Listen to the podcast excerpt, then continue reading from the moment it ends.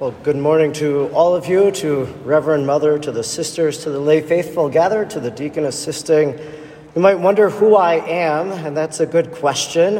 Uh, a visiting priest uh, from Green Bay, Wisconsin. My name is Father Edward Looney, and uh, for the last probably eight years, I would say, or more, uh, Mother Mary Francis, the foundress of this monastery, uh, has been really one of my spiritual companions, especially during Advent and Lent. And during this holy year of St. Joseph, I wanted to make a trip down here uh, to New Mexico, especially to Santa Fe, to be able to visit the so called miraculous staircase of St. Joseph. And uh, I knew that if I was coming to New Mexico, that three hours isn't really that far for a person like me, and I said I would like to visit the sisters in Roswell. So, this is why I am here today to uh, be able to pray with you and celebrate Mass with all of you today.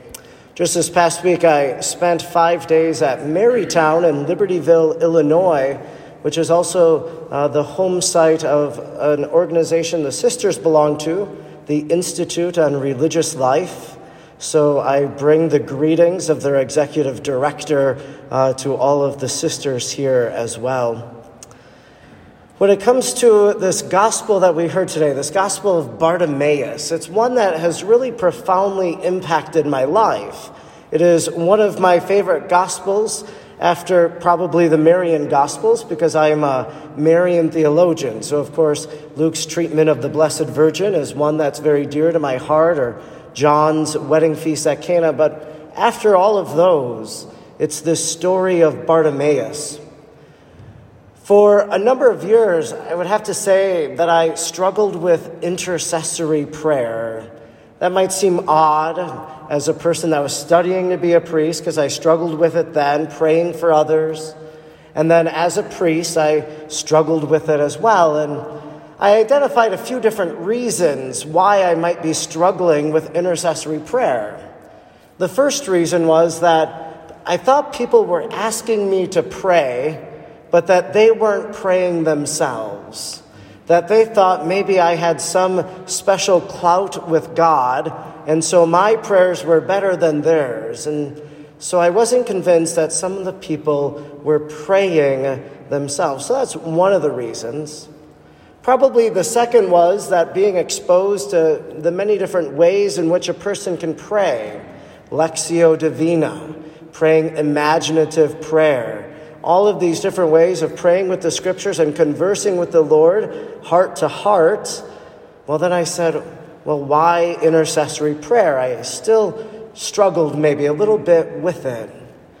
As a theologian, I struggled with it a little bit intellectually.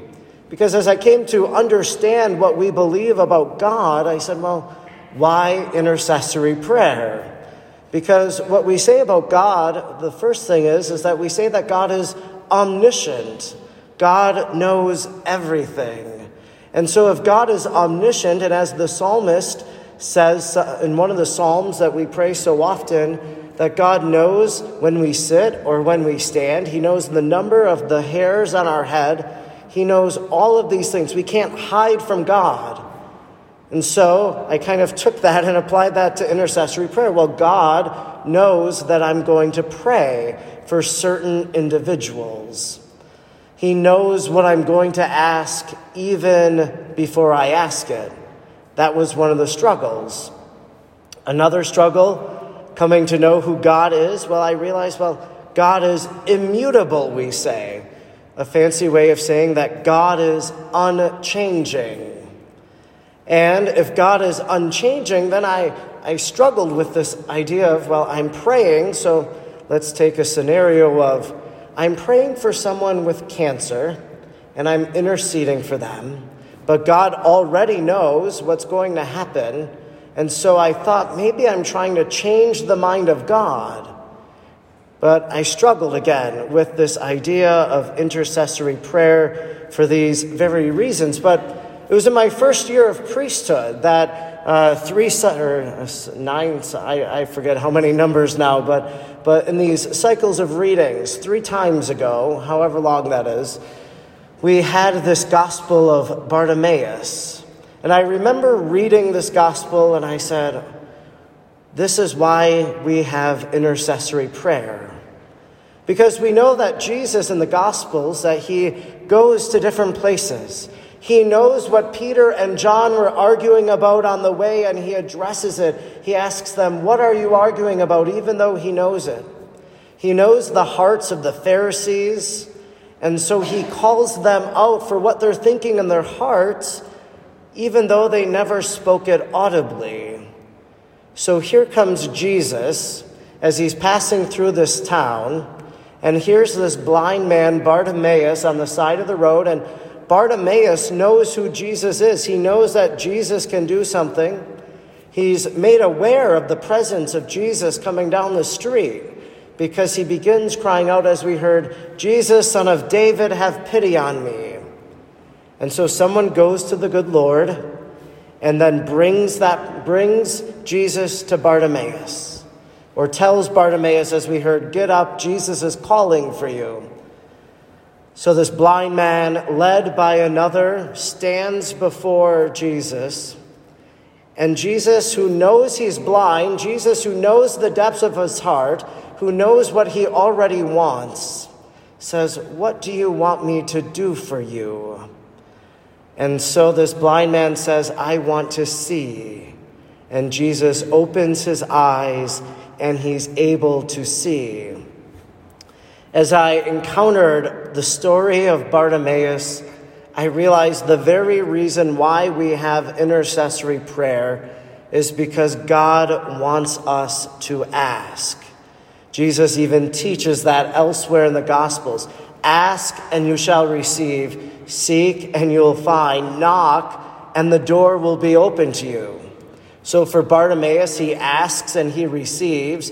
He sought Jesus and he found him and he can now knock, and the door will be open to him by all of his family, those who may have abandoned him because of his situation.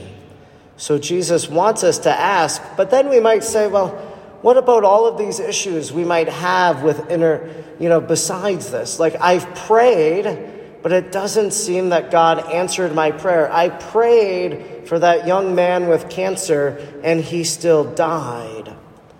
But maybe as we ask that question, we realize, well, God wanted us to ask. He wanted us to realize that we are dependent upon Him for all that we have.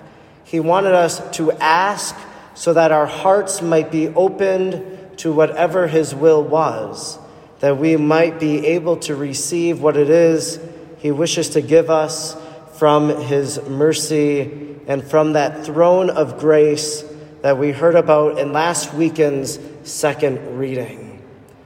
For the sisters here in Roswell, they are individuals who receive a great number of prayer requests. The people of God ask you to pray for them, and the church counts on your prayers. And as you make those prayers of intercession, may you always be reminded of Bartimaeus and his story of why you're praying for others, because Jesus wants you to do so.